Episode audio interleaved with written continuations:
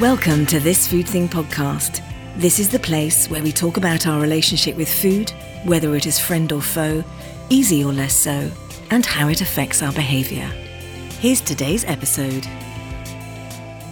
Welcome back to Love This Food Thing podcast. I'm thrilled to be joined today by Gracie Carpenter. Gracie contacted me a while back. I was very moved by her email, so I'm going to read it by way of her introduction. This is part of what Gracie wrote. I grew up with alcoholic parents, eventually moving to the care of my grandparents.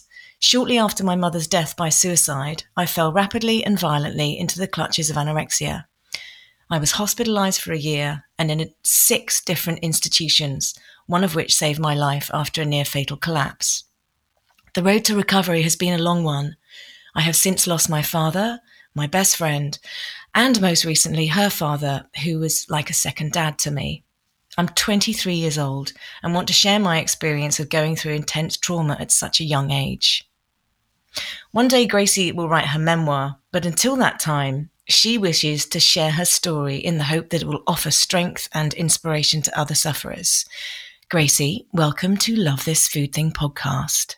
Thank you so much for having me. I didn't have my glasses on when I read that. I nearly, okay. I nearly fluffed your beautiful. I'm going to drag this paper out here. I nearly fluffed your beautiful email, which I yes, I found incredibly moving, and I can't believe that you've been through all of that. Yeah, at no. 23, and you're upright and glowing because I've just seen you on camera.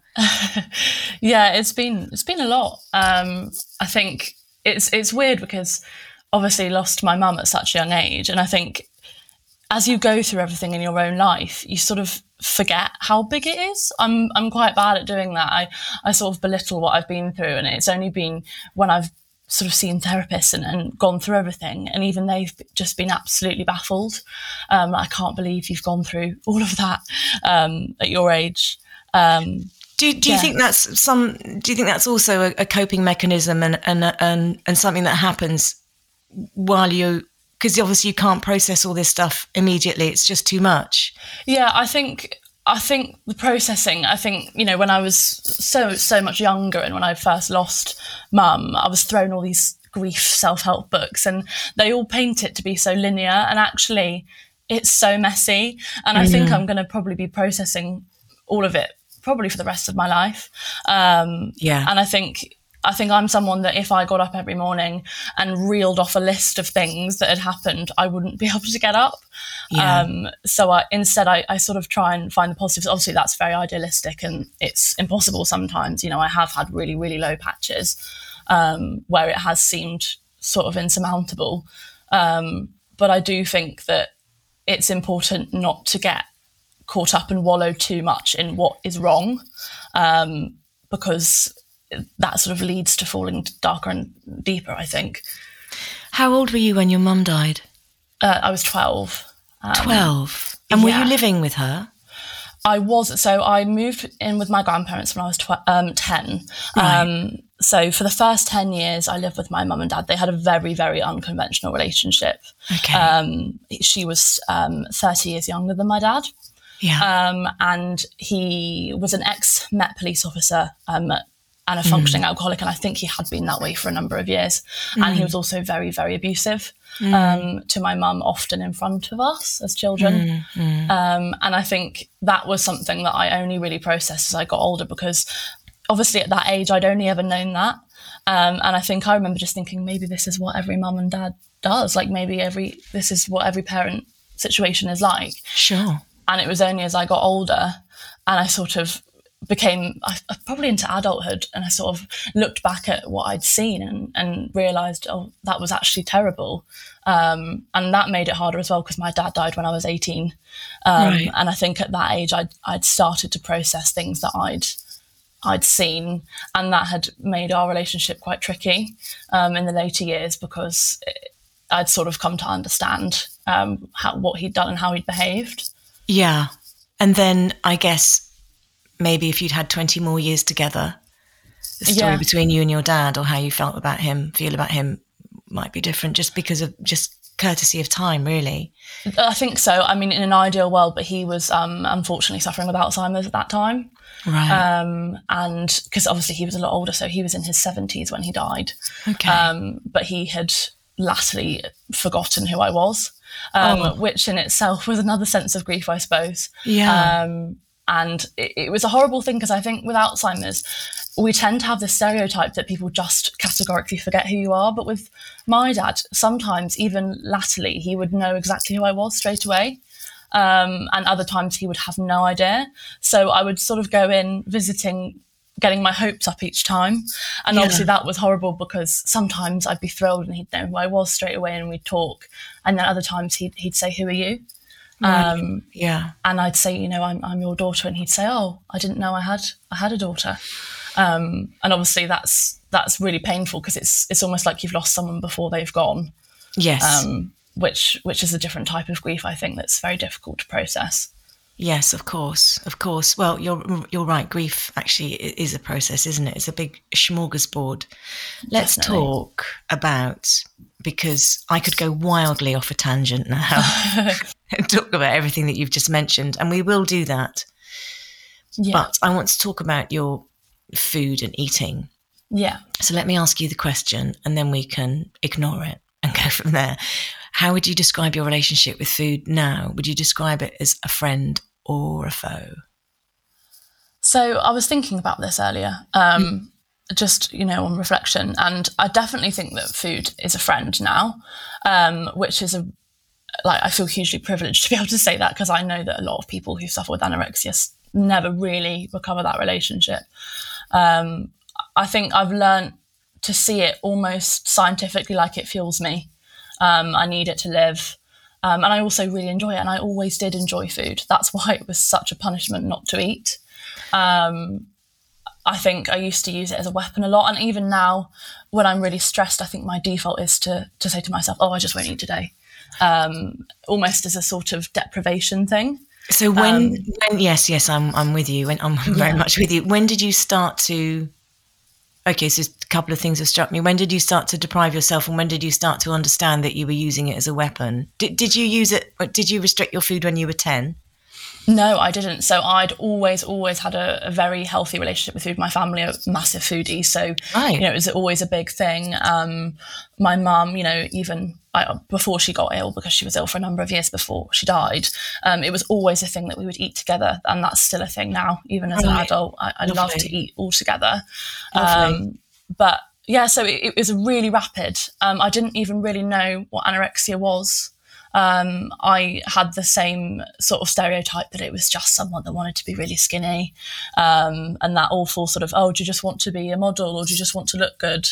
Um, but it was only really until mum uh, when mum died, um, and within I would like to say five months, I was near near death. It was so rapid. Um, very, So this is age twelve. Age 12. Uh, so mum died when I was age 12 and I turned 13 just the summer before, um, um, after mum died. So it was just after my 13th birthday that I started really, really aggressively uh, restricting. And within a few months, um, I was I was hospitalised. Do you know what you were trying to resolve? What feelings you were trying to resolve? Because we know it isn't about food. We know it isn't about being a model or losing weight. We know it's about your feelings, whether you're able to manage your feelings and your relationship with yourself. Do you know what was going on in hindsight? Are you still working that out?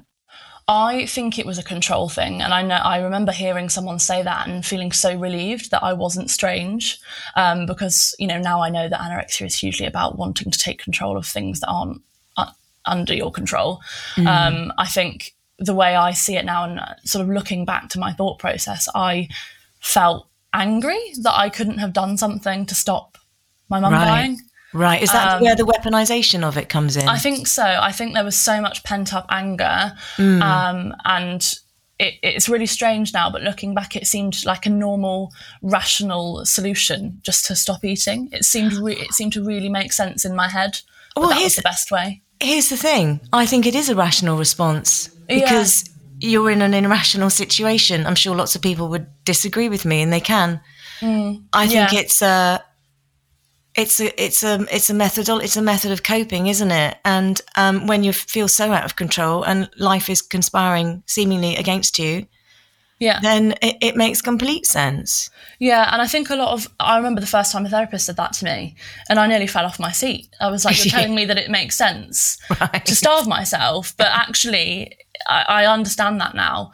I think because I, you know, my brain was not fully developed in any way, and I think I remember just feeling safe. I remember when I didn't mm. eat, I mm. felt I felt weirdly powerful. Yeah, I was um, just about to ask you if you felt mm, invincible or powerful. I did. I felt that nothing could touch me, and I remember I would do weird things like buy, uh, like my watch my family buy these huge pastries and just sit and eat nothing, and I would feel like a sort of superhero, which is so distorted. But I just remember feeling so powerful um, because they were all eating and they were all gonna. Um, get fat and I wasn't, um, not, essentially. I'm, well, yes, that's the sort of external bit, isn't it? I, I, mm. I no, I'm just struck by the the passing of your mum and yeah. the the energy, the you know, the loss of energy when someone dies. Mm. And then I'm struck by you sitting at the table and everyone's eating and they're mm. energizing themselves. Yes. And you're aligning yourself with your mum. Yeah. I think it was definitely a way of reinvigorating myself in a sense. I think I felt on this on this destructive path it was exciting and there was adrenaline and it was a way of feeling something. Um, whereas realistically, I think I was just totally numb, yeah. like physically. Yeah. Um, but it, it was it was the only way I felt sort of alive at that stage. Right. Um, and I think it was easier for me to shut off and get tunnel vision and, and retreat into anorexia than watch everyone around me. Because I think that was the first time I'd seen Grandad cry. Um, about you? uh, well, about mum, um, oh. and, and, also in general. Like you know, I, would grown up with them, but I'd not, I'd not really seen them to that level of emotion, and that was really scary as well. Yeah, um, because they'd always been so stable for me. Right. Um, and I think obviously my upbringing with mum and dad wasn't at all. Um, so I remember being really scared when I first saw granddad like sobbing. Oh. Um, and I think in order for me to cope with that, I was like, I'm just going to retreat into anorexia, not not see anyone, um, just not eat, and I'm just going to do that, and it's going to be really easy, and it's just going to sort everything out. How did, um, how did sorry to interrupt you there? No, that's how fine. Did, how did um, I did all the time? Yeah. How did your grandparents cope with you, you not eating? I think it was um, obviously it was just torturous. I think it was torturous for me as well because I could see that it was it was destroying everyone around me as well. Um, but I, it, the way I we talk about it sometimes now as well, and the way I try and describe it is that I didn't feel like it was me doing it. I felt mm. like it mm. was someone doing it to me and forcing me to hurt everyone else, but I couldn't stop it. Did you have a, a, a smidge of, if I'm going down, I'm going to take everyone else with me? It's it's really difficult because I think I obviously saw that they were hurting, but I also was convinced, and you know, I heard the eating disorder was just telling me that no one cared. So right. it was a really weird dile- like dilemma, sort of moral dilemma, because I could see that they were crying and upset. And obviously, when my friends would come and visit me in hospital, a lot of them would cry because I was so unwell. But I also then had lived with this voice that told me every single day that you know no one really cared about me, um, that no one no one would care if I died. Like I don't know why you're entertaining even entertaining that thought, Grace, and it would tell me all these things. Um, so I was, I think, I just remember being very confused all the time because the external was so different from the internal, um, and that was really confusing for me. Uh, absolutely. In hospital, so you mm. were admitted. Did yeah. you did your grandparents take you to hospital? Did a were you sectioned? How did that happen? And your descent into anorexia, did your brain just switch over and you started losing copious amounts of weight and couldn't stop? yeah it was i mean yeah so the weight was just absolutely falling off me and i just i think of it as almost being on like a treadmill just like mm. going further and further and further and further and getting further away from everyone around me but right. i didn't care and it felt good yeah um, which is really weird looking back now um, but it felt really, really good. Yeah. Um, and I think the thing is, when I was younger, I was always very slim and slender anyway. Um, so grandma always says she, she remembers initially it wasn't that alarming the weight loss because it wasn't like I was going from being like overweight to underweight. Okay. But I think there was one moment, and I remember it really well, where I came down in like a vest top because I used to wear a lot of baggy clothing, mainly because I was cold, but also because Okay. I didn't want anyone to see me. of course. Um, and I came down in a vest top, and I remember that, that her face, and Grandma said, "Oh, oh gosh, you look so thin," and I was really shocked um, because obviously I was convinced that I was this, I was very fat, and you know I had that in my head all the time, and I remember that really, really shocking me, and, and that she'd noticed, and then I think from then on she was very aware that it was becoming a problem. Um, because before that, I'd, I'd been very secretive. I'd been at school and just hid my lunches a lot. Um, and I wouldn't eat the whole day and then I'd eat dinner. So I think they didn't really notice it being a problem until probably it was too late. Um, but that's, that was, you know, due to me being secretive. Um, and then, yeah, so I, I went to the doctor initially um, and they, they sort of diagnosed me with anorexia. Um, but at that point, they said, come back in a week, and if you've lost more weight, we'll admit you, which is just to me quite baffling, really. Um, and I saw that as a mission. Uh, in my head, I was like, okay, how much weight can I lose in a week? yeah, absolutely. because it felt like they were challenging me almost because I was Yeah. so disordered by that point. Um, and I came back in a week and they were really alarmed. Um, and they said, goodness, we're going to have to admit you. And by that point, I was very frail and on bed rest. So I just, you know, looking back, I think, why on earth did they say that? Um, and, you know, I know, I know it's no use blaming anyone, but it seems such a weird concept. And I know people still are faced with that now. Uh, in 2022, that they have to lose more weight and get to a certain BMI to be Yeah. admitted, Yeah. which I've never agreed with. Um, and I think it's really dangerous because it's almost challenging someone that's already disordered to just go further into it. Um, I agree with you. I agree with you. We're going to take a quick break. Hi, welcome back to Love This Food Thing podcast. I'm here with Gracie Carpenter. I just put a cough sweet in my mouth, Gracie, and then realised I couldn't speak, so I'm now holding it in my hand. Anyone at home who wants that image. so you're in hospital. Um, Yeah. mm, mm, mm. You get admitted to hospital. Yes, we've just done the how ridiculous that you have to have lost so much weight to be admitted or considered anorexic, that Yeah. label. So you're in hospital. You said that you were on bed rest before you went into hospital. Can you walk? so at this point, um, not really. No, if I stood up, I remember everything going black. Um, so I, I was very, very frail at this point. Um, and yeah, I just remember feeling very, very dizzy. I don't really remember that much. And to be honest, there's probably about a period of six months that's very, very, very blurry to me. Um, so yeah, I remember, and it's it's so strange because I think now I'd be so alarmed if I was getting out of bed and and everything was going black, but it felt almost like I was winning then.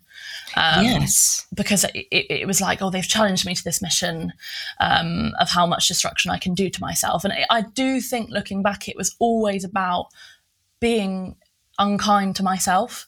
Um, it- you know, it, it was never about. It was never really about weight or how I looked because when I was that ill, I, I didn't look at myself anyway. I was in bed all the time. It wasn't like I was staring at mirrors.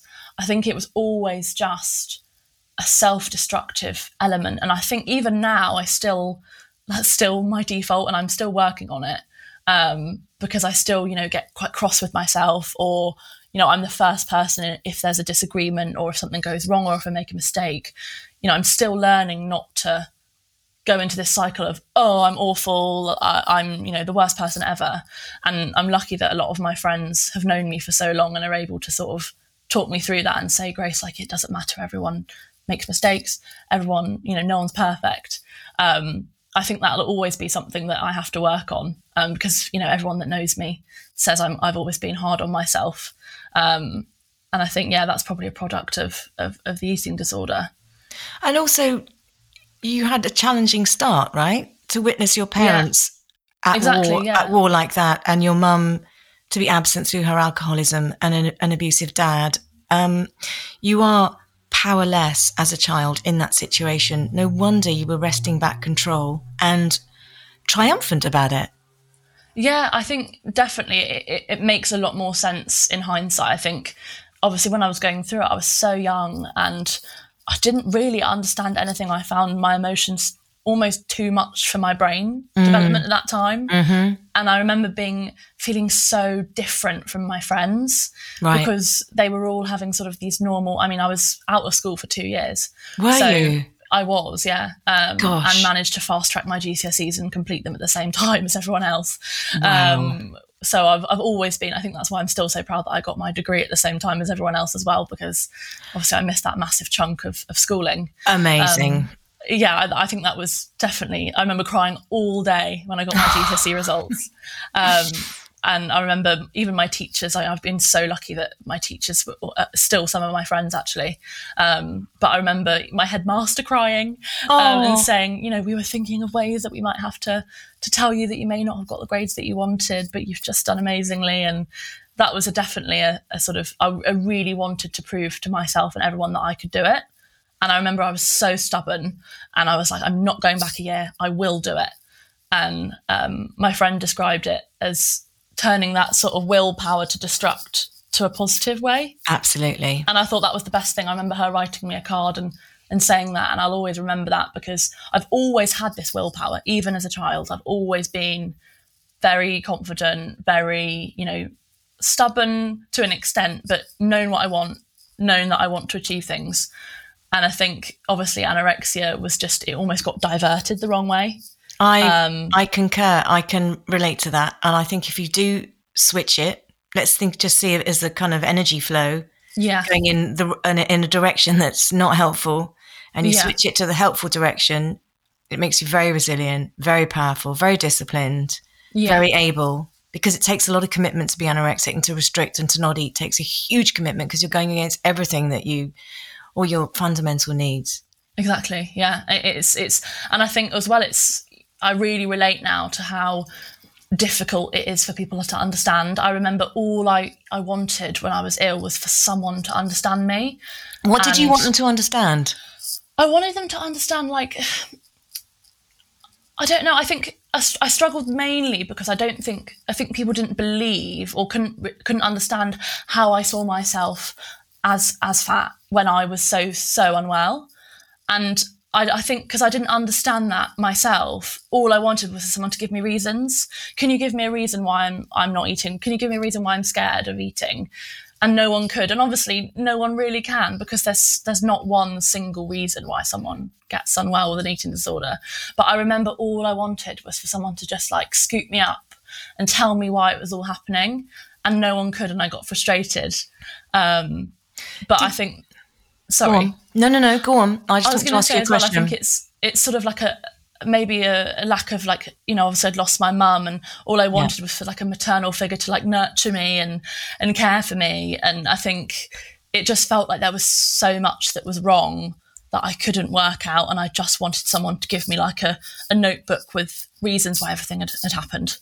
Um, I, think, I think also I don't know if you agree with this but I think also in the face of trauma, such as the loss of the loss of your mum. Yeah. To then not eat, and you talk about being numb. To mm. not eat is um is a is an extension of that. And if you you you said just now that you're scared of eating, because uh, on at some level, I'm I'm guessing the thought of eating again would mean that you were partaking of life, and to partake of life, you were going to have to feel these feelings, and you're going to have to move through them. And I imagine that was terrifying. Yeah, really, really scary. And I think, um, I think as well because uh, you know I was in six different hospitals. It's it's a very long story, but there were several of them were paediatric wards until I eventually ended up in in the eating disorder ward. And I think when you're in an eating disorder, I was very lucky that I mean, some of the girls I, we always say will be sisters forever. You know, mm-hmm. some of them I mm-hmm. haven't seen physically for years. Yeah. But when you go through that alongside people and you're all so young like we'll always have a bond that you can't really explain. Yeah. Um, but I think yeah, when you when you're in that environment, it's so easy to forget that that's not normal. It's so abnormal. Like all these girls around you, and you know, all of us are measuring food, and we've got all these strange behaviors, and none of us will sit down. And you know, you get so wrapped up in it that when I remember when I sort of had visits home, it was really strange because everyone actually wanted to eat food, and I, I remember thinking, "Oh, that's that's bizarre." And everyone was eating food at different times, and no one was arguing about what they were eating, and everyone was, it was just so normal. And I remember that divide was was really really strange, and it was terrifying because I remember thinking, "How am I going to bridge the gap? Mm. How am I ever going to exist in somewhere that's not what I've become accustomed to and what feels safe now. Not an eating disorder ward. Yeah, and it felt really safe, and I did become quite institutionalized. Oh, I'm sure. Um, I'm I didn't want to go. I did, I remember saying openly, "I don't want to leave this hospital. I'm happy here. I'm comfortable. I'm safe." Right. Um, because the thought of normality and the thought of of ever being normal seems so far away from me. So, okay, so you're 13. Yeah. Plus five months. You were in hospital for six months. So, I was in hospital for a year. You were in hospital for a year, sorry. I was, yeah. Um, so what, I mean, obviously it's huge, but what got you out?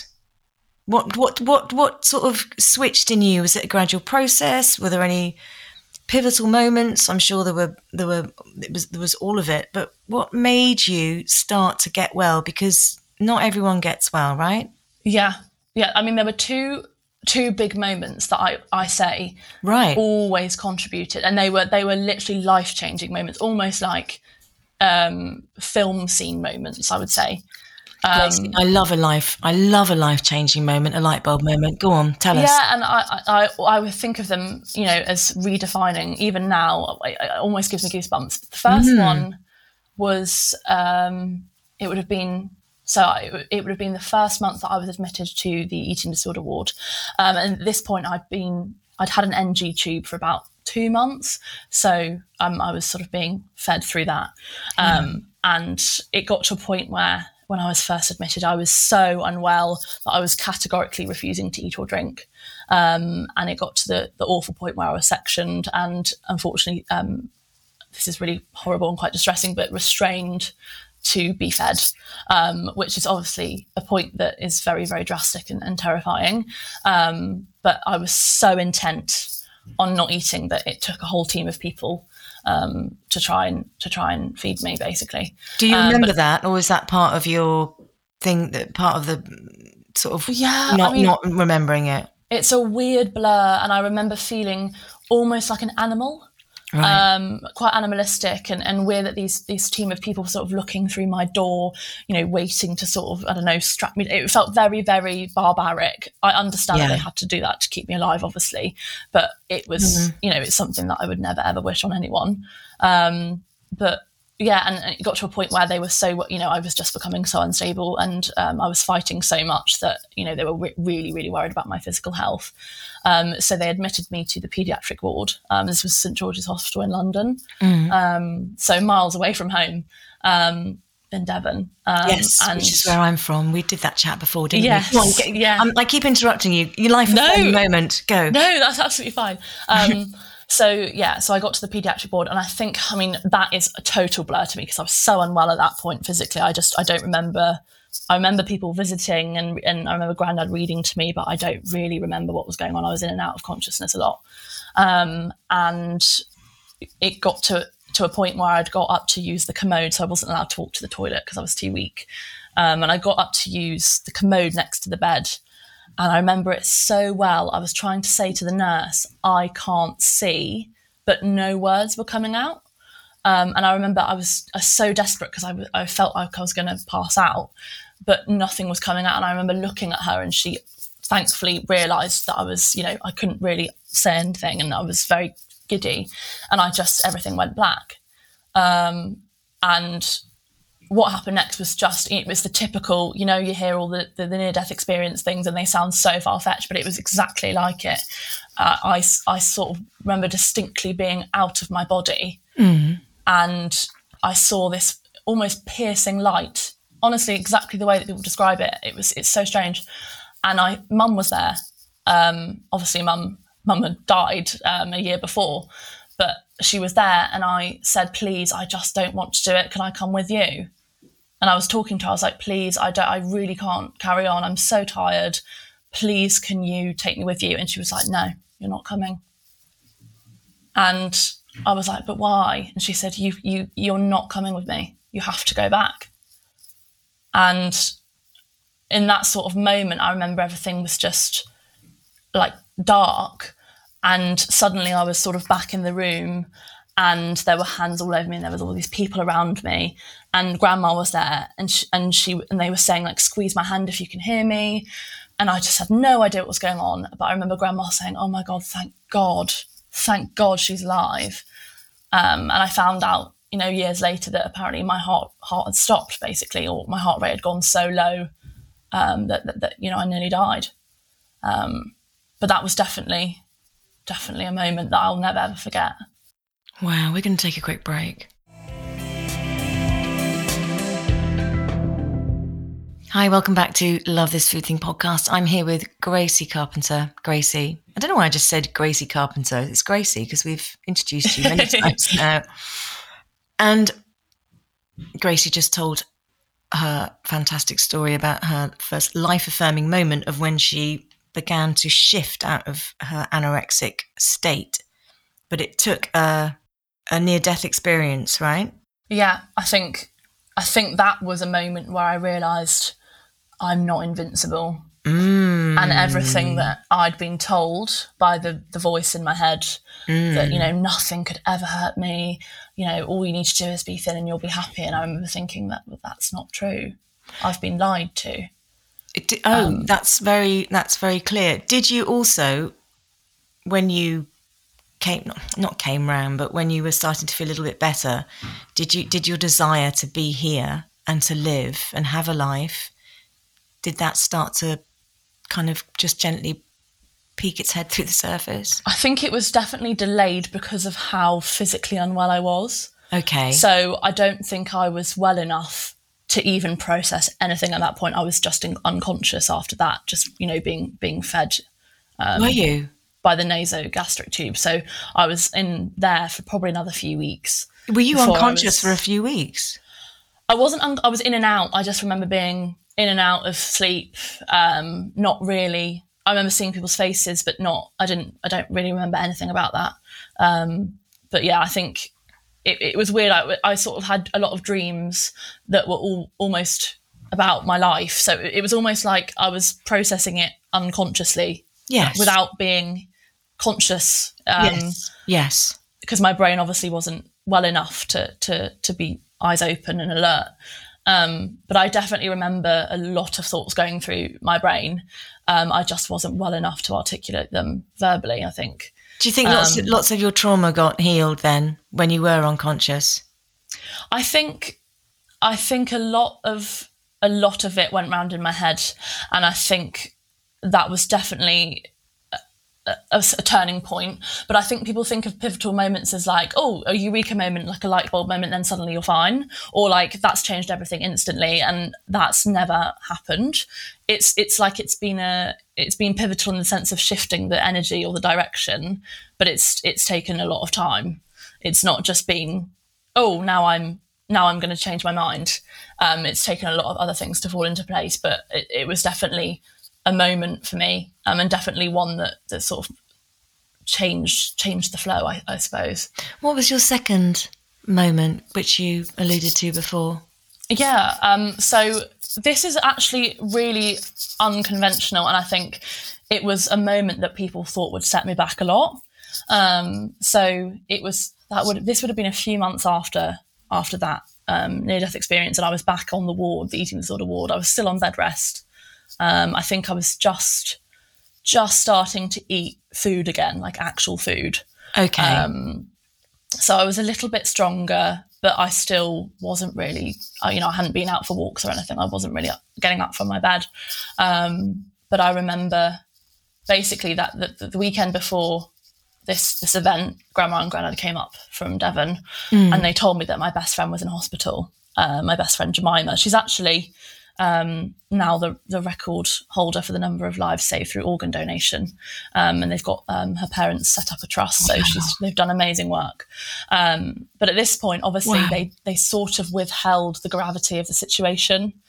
Um, and I don't blame them for that. You know, I was so fragile. I think they just, you know, I think if I'd known how bad it was, I would have just sat with it and worried. And, and I, I do agree that, that that was the right decision to not really tell me at that point. Mm. Um, but obviously, I just thought, oh, I'll write her a card, hope she gets better. But she, you know, she'd been my best friend since we were born. So we'd grown up together. Our mum, so her mum is best friends with my mum. Um, and her sister is best friends with my sister. So we were like a little a little family unit growing up. Um, and you know, obviously, I was a bit worried, but in my head, I was I, I thought, oh, people go to hospital all the time. It might not be that bad. Um, I'll just write her a card and hope she gets well soon. And it wasn't until a few days later um, I received a, a text from my friend at school saying sorry for your loss, and my heart dropped. And I thought, I've not heard anything. What's going on? But I knew in my heart, I knew in my heart that she died. Obviously, that's all it could have meant. But I was just telling myself, no, no, no, it can't be that, can't be that. So I rang grandma. I said, Grandma, what on earth is going on? Tell me. And she said, Grace, please, like, can you just wait? I'm coming up tonight. I want, like, can I, I want to be with you. And I said, no, tell, I was so angry. I was like, you have to tell me, has Jemima died? And she said, yes.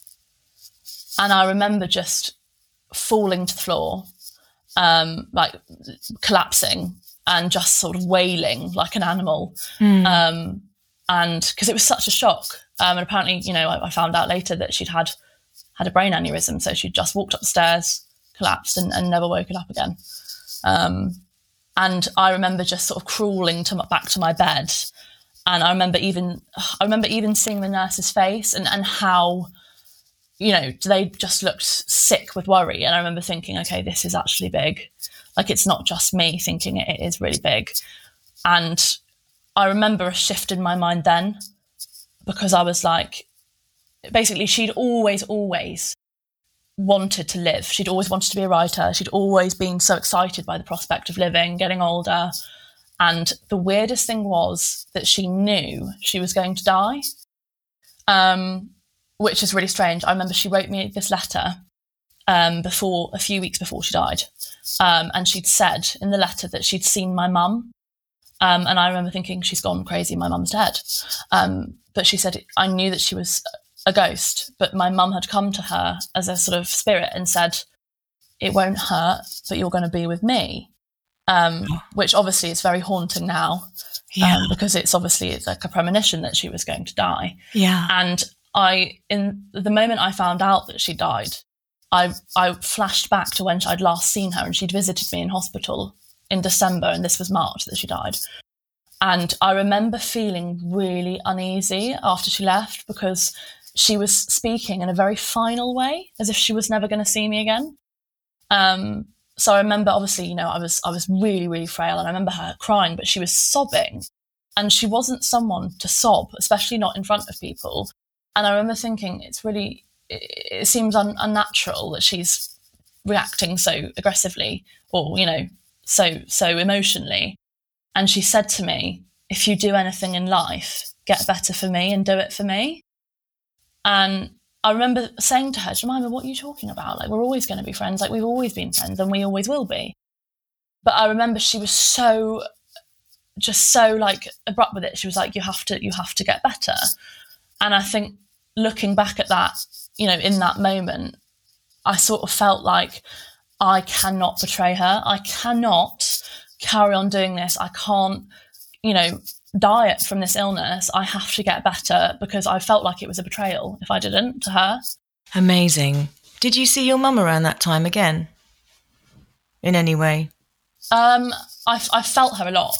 Mm. Um, so I've often associated the rain with my mum um, because it rained a lot when she died. And even now, I'll often sit in the rain because I find it very healing. Yeah. Um, and I almost find it a way to sort of recalibrate and, and de stress. It's a bit like yoga for some people, I suppose. Um, and I know there are a lot of times when it rains, and I would often just sit out and, and, and talk to them both, and I still do now. Um, but that was definitely a, a, moment where I thought, you know, and even now when I'm really, really low, I'm like, I can't give up this life that she wanted to live so much. I'm struck so much by your first loss of life or your exper- first experience of losing your mum and you deciding yeah. not to eat and therefore to deprive yourself of life. And then your second big loss of life brings yeah. you back. It's yeah. a really beautiful symmetry, albeit painful and horrendous, and and everything that how we feel when we lose people that we love. There's a beautiful symmetry there, isn't there? Yeah, and I I also always felt. I remember, you know, I used to write extensive diaries, and mm. I always felt that my illness was a way for me to understand what my mum went through because she suffered a lot with depression. She was in and out of, of mental health units for, for years before she died. And I'd always felt angry at her. Um, and I remember it almost brought me a weird sense of peace feeling that low and that depressed and that hopeless because I got to understand what she felt. And in that way, I made peace with that and started I, I almost I, I, hate the word forgave because you should never have to forgive someone that that takes their own life. I don't I don't believe that, but I I, I did hold a grudge against her for a long time. I was like, how could she leave me? Yeah. Um, how could she do that? And actually, mm. I came to realize that it wasn't a conscious choice, um, and that she'd run out of options, and that was really healing for me to understand that and almost align with her um, and and get rid of some of that anger that I felt because I just understood. Do you know what I'm thinking? Because normally yeah. I wrap the interview up with what are your five favourite foods that you take to an island? Yeah. it seems really ridiculous to ask you that. And I'm also thinking that we're only partway through your story. Yeah. So how about we do part two? Yeah. And we finish at this point and we pick it up when we yeah. next meet. And we will finish at the point of you starting to get better. Yeah. And starting to eat and starting to process some of your emotions and starting to come back to life, really. Yeah. And starting to feel again. Yeah. And not being floored by it. Yeah. Is that is that a good place to stop? That sounds really good, yeah amazing, Gracie. It's you're amazing. I'm in. I'm in oh. awe. I'm in awe. I'm in awe. Okay, so yeah, so watch out for Gracie Carpenter Part Two. Gracie, thank you so much for sharing this this this that thus far of your story.